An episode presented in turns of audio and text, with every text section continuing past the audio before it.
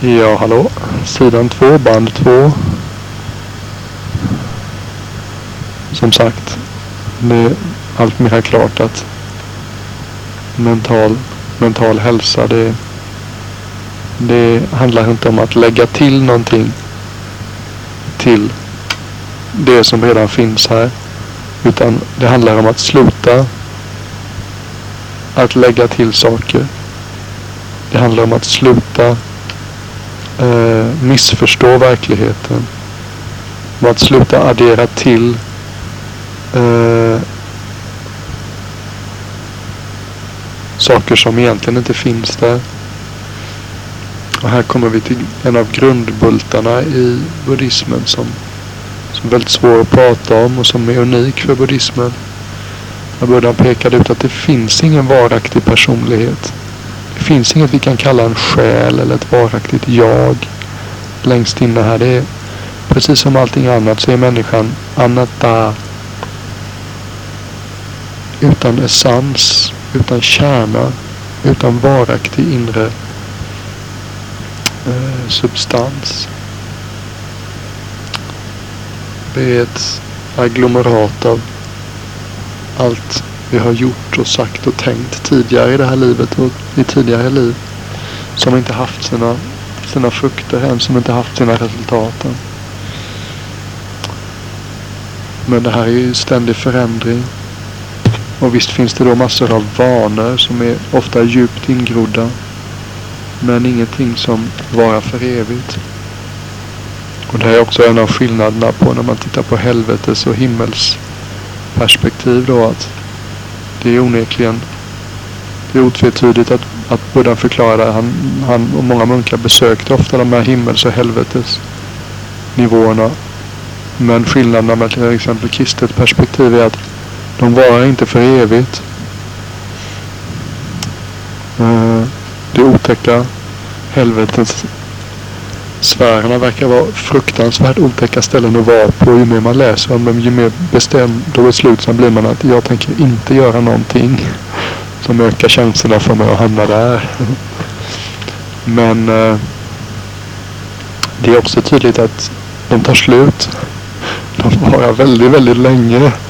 Men, eh, men ett människoliv är inte mycket och när man tänker riktigt långa perspektiv.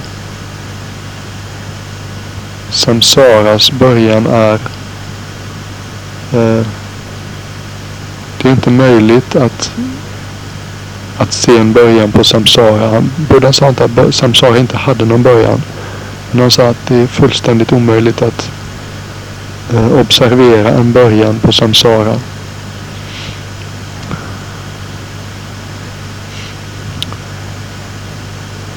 Det är svårt i den här världen munkar och hitta en människa som inte i något tidigare liv, som inte i något tidigare liv har varit vår kära mor eller far, eller vår kära syster eller bror, eller vår kära dotter eller son.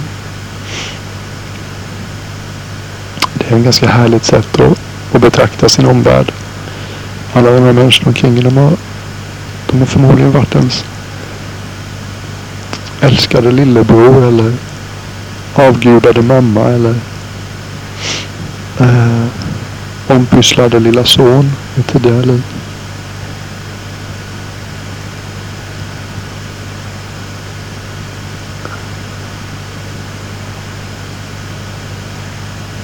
Vi har levt så många liv så att Buddha sa att tänker oss ett berg som är lika högt som Mount Everest, lika brett som Mount Everest, lika djupt som Mount Everest. Som är byggt helt och hållet. Eller om vi, om vi staplar alla skeletten, alla benen från alla våra tidigare liv. Så är de mycket högre än det berget. Tårarna från alla tidigare, som vi gråtit i alla tidigare liv. Är mycket större volym än vad det finns i hela världshaven. Det är oerhörda tidsperspektiv man rör sig med. Det är som Big Bang inte på något sätt början för en buddhist. Det är bara det är sista. Det är, Det är slutminuterna i sista halvlek. Puttarna på 18 grund. Universum består enligt Buddhas beskrivning av eh, perioder av kosmisk expansion och kontraktion. Och varje period av kosmisk expansion får man väl då anta är just en sån här Big Bang. Och emellan de här emellan de här, ska vi säga, kosmiska expansionerna när det inte finns någon fysisk materia då, då överlever kännande varelser bara i, i de himmelsfärerna som är så hög, högt upp att de helt och hållet gått bort, gått bortom materia. De är helt och hållet immateriella eller mentala om ni vill. Det är en annan form av meditation som Buddha rekommenderade. Ängla, ängla, änglareflektion. På samma sätt som det finns helveten finns det också himmelsfärer. Där himmelska varelser lever liv i oerhörd, oerhörd sensuell eller sinnlig förfining. Raffinerade nöjen och eh, nästan oupphörligt behagliga upplevelser med himmelska musikanter och smakliga måltider och långa siester.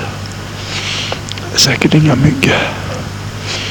Problemet är bara att de glömmer bort att livet även där är impermanent. De glömmer helt enkelt bort att det tar slut en dag. Och då, eh, då ska man åter skörda resultatet av sina, sina handlingar och sitt tal och sina tankar. Och har man då bara latat sig uppe i himlen i några miljoner år så kan man inte räkna med att eh, komma tillbaks. Utan människan med människans värld. Den är precis lagom jobbig. I himmelsfärerna så är det helt enkelt för bekvämt. Man bekymrar sig inte om frågor kring liv och död. Och därför har man ingen större motivation till andligt arbete. Medan att födas som djur, vilket är oerhört mycket svårare och jobbigare än traditionell västerländsk synsätt på djur. Buddha sa ofta att att vara ett djur är, är fasansfullt. Och när man börjar tänka på det sättet så faktiskt mer och mer hålla med om det. Till och med hundarna som ju lever ett tryggt liv. Så de har trots allt någon som matar dem och inga omedelbara fiender som äter upp dem. Ändå det här ständiga revirbjäfsandet och alltid hungriga eller rädda. Och andra djur ska vi inte tala om som bor i skogen. Det finns andra djur som är ute vars huvudsakliga intresse är att stoppa dem i munnen och tugga på dem. Djur som lever hela sitt liv i mörker. Djur som flyger in i, min, i mitt levande ljus och dör på fläcken. Ingen visdom alls. Revirtänkande. Inte tillräckligt med mat. Och en kosse måste äta hela dagen för att hålla sig god vigör. Vintern måste de stå inne i hopplösa små stinkande laggårdar och stå stilla. Och så kommer och dra dem i brösten varenda morgon. Det är inte så himla kul. Och det är många djur som skulle vara glada att vara kossa. Var kossa du? Ska inte snacka var kossa. Vad ska jag tala om för dig? Och delfin utanför Japan du, det kallar jag otur. Av val kallar jag otur. Var älg i Sverige i november, det kallar jag otur. Eller oktober då det. Hur som helst, de här himmelska sfärerna. Eh, de är då väldigt intelligenta och glada eh, varelser som har en stor förmåga att uppskatta moral och oskyldighet när de ser det. Och därför så är det ofta så att eh, och det är inte alla änglasfärer som har sin egen himmelska boning utan de lägsta änglasfärerna de har tydligen sin hemvist i naturen. Därför sägs det oftast. Det finns ofta änglar i toppen på stora träd i områden där det finns mycket natur kvar och ja, det finns munkar. Och de, de gillar verkligen att och till exempel att sitta och titta på en munk som går gående meditation fram och tillbaka. Om det är en munk som är, har utövat en stor andlig, en grad av, hög grad av andlig renhet, hög moral. Så kan den bara sitta och bliss out. Från att sitta och titta på det. Här, han kan säga till oss saker som och kissa inte under stora träd i skogen därför att det är ofta änglar som lever i toppen på dem. De tycker inte om, de har väldigt känsliga sinnen. De tycker det är förfärligt med människor urin vid botten av sin bostad och det kan man väl förstå. Jag kilar, jag kilar lydigt iväg till min, till min toalett varje gång det är dags att, att kissa. Det här låter förmodligen som science fiction för er.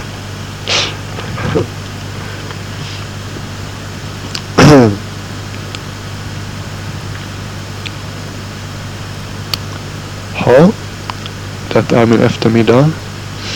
Det beror på lite. Ibland så är det en timma gå, en timma sitta, en timma gå, en timma sitta. Ibland så när sittandet känns, känns som om det är på som det är någonting gott på spåren så kan jag sitta längre. Upp till kanske två timmar som mest. Uh, jag sitter med en liten bänk nu. Sitter i en slags indian indiansadel.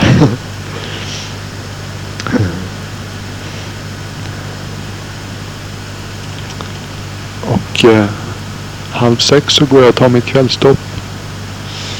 Och då simmar jag. Ibland simmar jag Eh, bara ett tag. Ibland simmar jag så länge jag orkar. Och eh, det är fantastisk träning för min kropp. Bästa träningen jag har stött på någon gång. Stärker mina armar och stärker min mage och nacken känns bättre. Jag sa just till pappa på telefonen att jag riktigt jag riktigt njuter varje morgon nu. Jag gör lite sträckövningar på morgonen ofta min kopp, efter min kopp te när jag vaknat. Och så lägger jag mig på mattan efteråt och bara sträcker armarna över huvudet. Jag har inte kunnat göra det på 20 år på grund av problem med min axel. Men nu, nu känns det som jag har ganska full. Eller jag är inte full men nu har jag bättre rörelseförmåga än någonsin.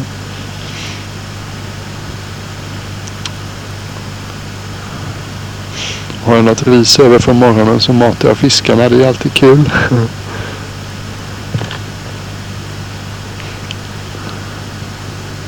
Tvålar in mig med kliniktvålen.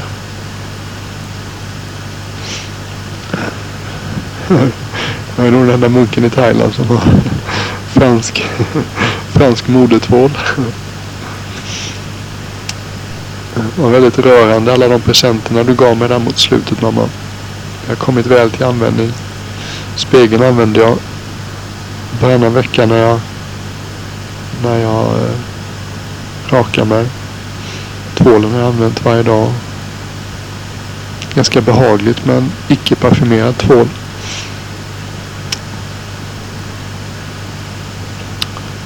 Och eh, fickkniven är väldigt, väldigt praktisk. Teaktroljan har kommit till användning ibland också. Och madrassen den använder jag ju hela tiden. Den är en välsignelse. Speciellt när man har gått ner lite grann i vikt så jag kommer hit och när det blir lite tunnare på höfterna så där är det väldigt skönt att ha någonting mjukare att ligga på.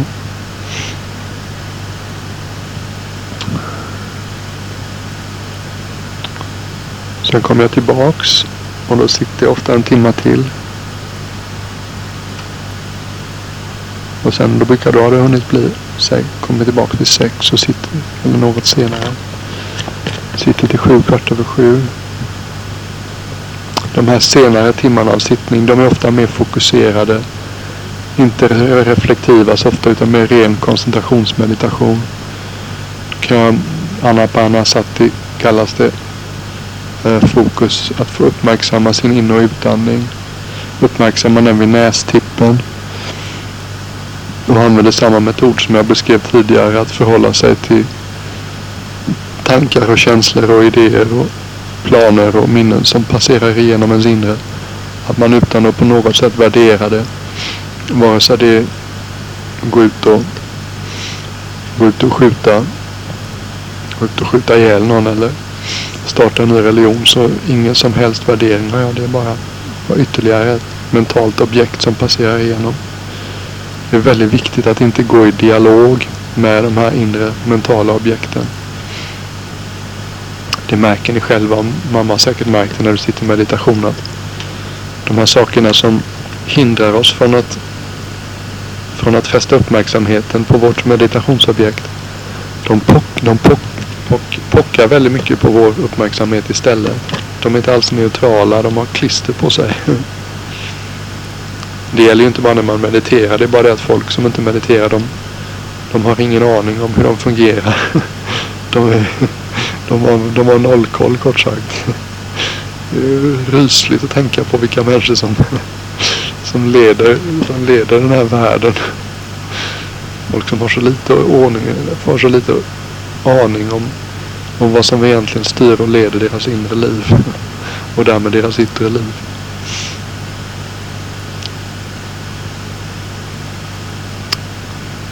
Eh, det kan ofta vara ganska behagligt som koncentrationsmeditation.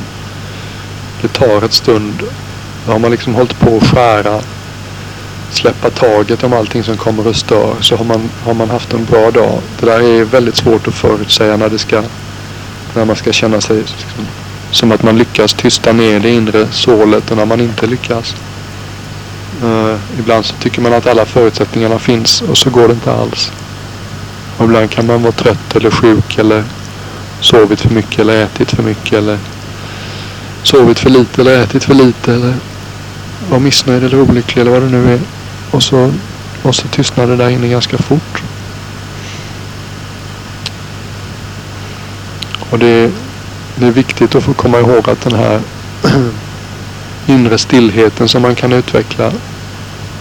Det är många som missuppfattar den. För den kan vara väldigt glädjefylld, väldigt behaglig. Det är väldigt uppenbart när man upplever den att det är så oerhört mycket överlägset vanliga vardagliga medvetandet hos en människa. Det är nästan det mest, det mest utmärkande draget hos en det tillståndet är att, att det här är så oändligt överlägset vanligt vardagligt mentalt liv, vårt vardagsmedvetande om ni vill. Men det är då också viktigt att komma ihåg att det är ingen det är inget slutmål utan det är ett medel. Och sen använder man då det här lugnet och riktar det mot eh, fruktsam kontemplation, reflektion. Då blir det ofta sådana saker som de fyra ädla sanningarna som jag eh, allt mer ser som stommen, stommen, ja det är stommen i Buddhas lära. Men de, de, tar, de tar faktiskt ett tag att förstå deras, deras djup och deras eh, betydelse. Jag har bara börjat göra det. Men jag tänker inte börja prata om det idag. För då, då får vi göra en container för att skicka hem kassettbanden.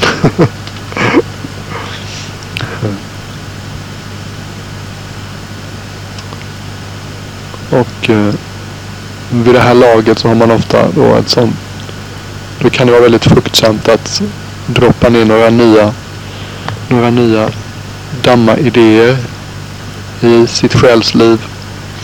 Så när den meditationen är klar så tar jag en kopp eller två. Då på kvällen brukar jag inte dricka te utan då brukar jag eh, de ger mig om Kun och hon ger mig eh, brukar göra så nu att en vecka i taget så är det sån här eh, ingefärsdryck, sån här som är löslig i varmt vatten. Och en vecka så är det matum, Balefruit. heter det på engelska. Eh, matum som är lösligt i varmt vatten. Det är inget märkvärdigt men det är någonting som man kan dricka som tillsätta socker och det känns lite lyxigt och trevligt och varmt. Och Uh, ja, då, då, studerar jag på ett eller annat sätt i en timme. Ibland blir det mera om jag, om jag blir entusiastisk. Och ibland är det Buddhas skrifter. Som jag sa tidigare då, att det jag har studerat på morgonen, det går jag igenom igen och gör lite anteckningar. Tänker igenom. Ofta läser jag något av Adjan Sumeto eller Adjan Cha, Adjan Suchito.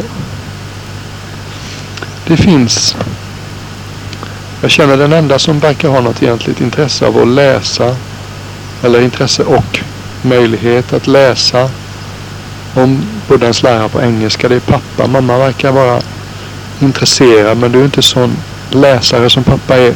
Plus att du inte haft chans att utveckla engelska på samma sätt som honom.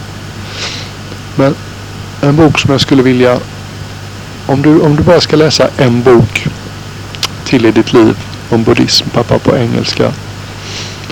Så tycker jag att du ska nästa gång du är hemma hos Nils så går du till hans buddhistsektion och så tar du ut en stor bok i A4-format som heter Dawn of the Dhamma, Dhammans gryning. Omslaget är lite trist och teckningarna kanske inte faller dig i smaken. Men texten står för sig själv utmärkt. Och eh, den svarar på många av de frågorna du har haft kring vad, vad, vad är då en människa om vi inte har någon varaktig själ och vad är det här ducka för någonting? Och jag har läst den boken nu för tredje gången.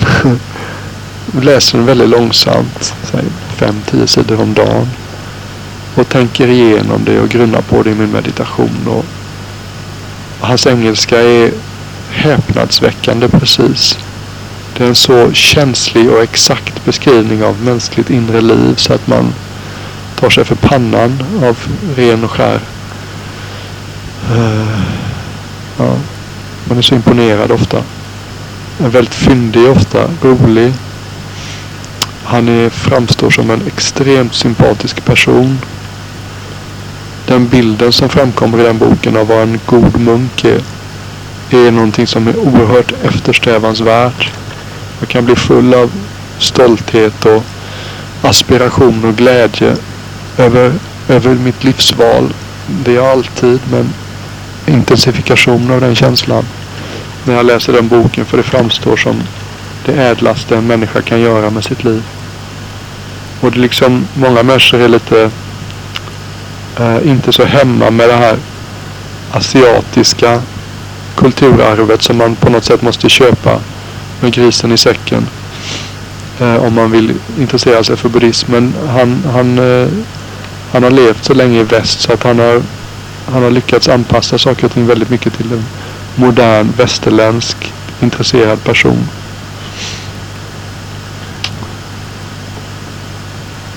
Och eh, Nej, det tycker jag att, att du ska... Och det möjligtvis kan de första kapitlen kan vara lite tunga. eh, Boken går att läsa var som helst. Du kan öppna nästan vilket kapitel som helst och finna, och finna guldbitar spridda över sidorna. Det är ingen hejd på det hur, hur mycket pertinenta observationer över livet han gör. Det är verkligen det, den boken är verkligen det är allt man behöver läsa här i livet för att nå full upplysning. Om man inte har den ambitionen så är det allt man behöver läsa för att öka sin livskvalitet med många, många, många hundra procent. Det kan jag varmt rekommendera. Dawn of the Dhamma, en stor bok.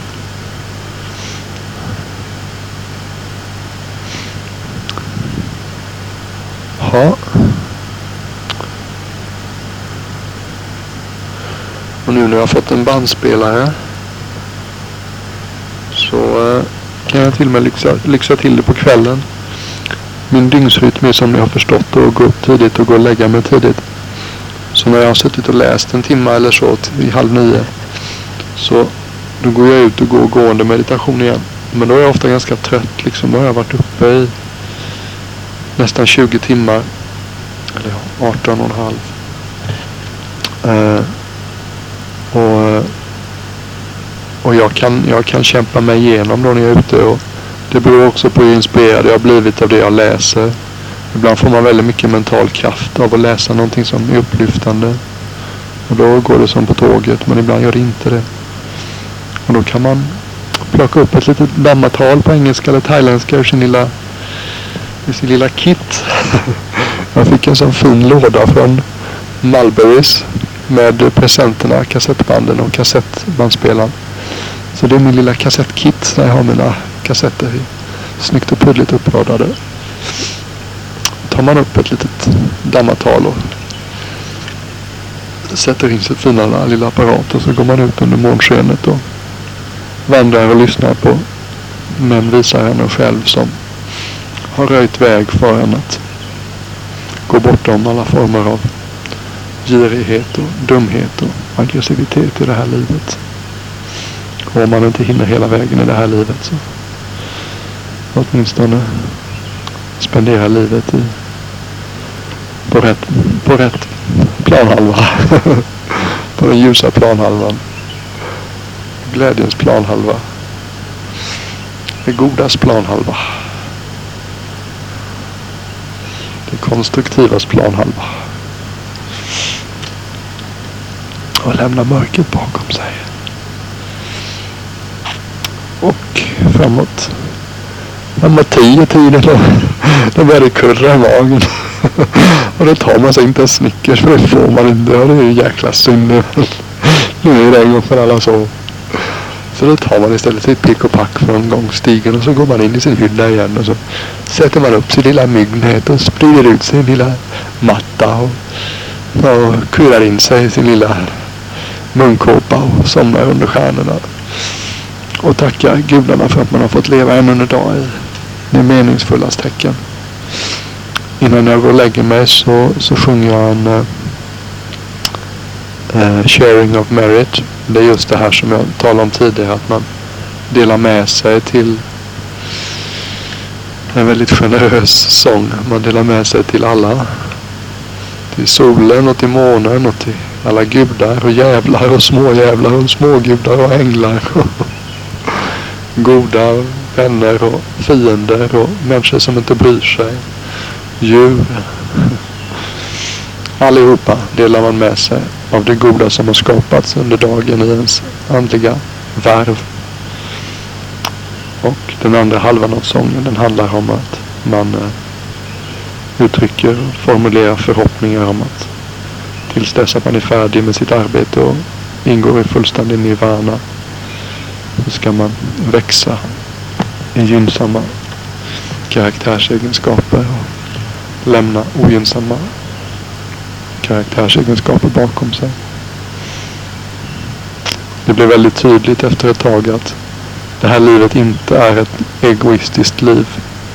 Men många människor undrar lite men vad, vad, vad, liksom, vad har det för relevans för världen omkring dig? Att du sitter där i din lilla hydda och äter din, äter din lilla skål och badar i din lilla flod och dricker ur din lilla tekopp och skriver små brev till din lilla familj.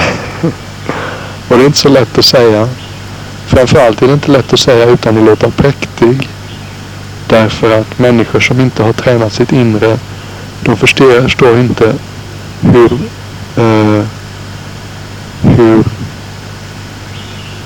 hur svårt det är och hur viktigt det är och hur stor användning det är för människor omkring en. En människa som har lärt sig bara en sån sak som moralisk återhållsamhet blir omedelbart en välsignelse för sin omvärld. Välsignelse för sin omvärld. En människa som man kan lita på att hon talar bara sanning. Man kan lita på att hon inte tar någonting som inte hör till henne. Så man kan lita på att hon inte begår äktenskapsbrott. Man kan lita på att hon inte tar något liv. Att han kan lita på att hon håller sig borta från alla former av kemikalier som fördunklar hans sinne. Det är fantastiskt.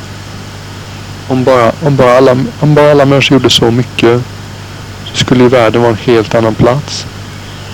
Inga krig, inga brott, inga skilsmässor att tala om. Ja, det skulle ju vara jämfört med vad det är paradiset kort och gott. Och det fina i kråksången är att man behöver inte vänta tills alla andra gör det. Därför att man kan göra sitt inre till en väldigt vacker plats. Genom att bara ta på sig det arbetet själv. Om man skördar frukterna omedelbart här och nu. Man behöver inte vänta till man kommer till himlen eller någonting sånt. Buddha underströk ofta det att det jag lär ut det är observerbart här och nu. Det är omedelbart. Det är ingenting som man behöver vänta med att se resultaten på. Vem som helst med lite koll borde ju, borde ju det borde räcka med en bakfull söndag för att förstå att det är inte värt besväret att dricka sig full. Ofta använder vi alkohol för att, för att eh,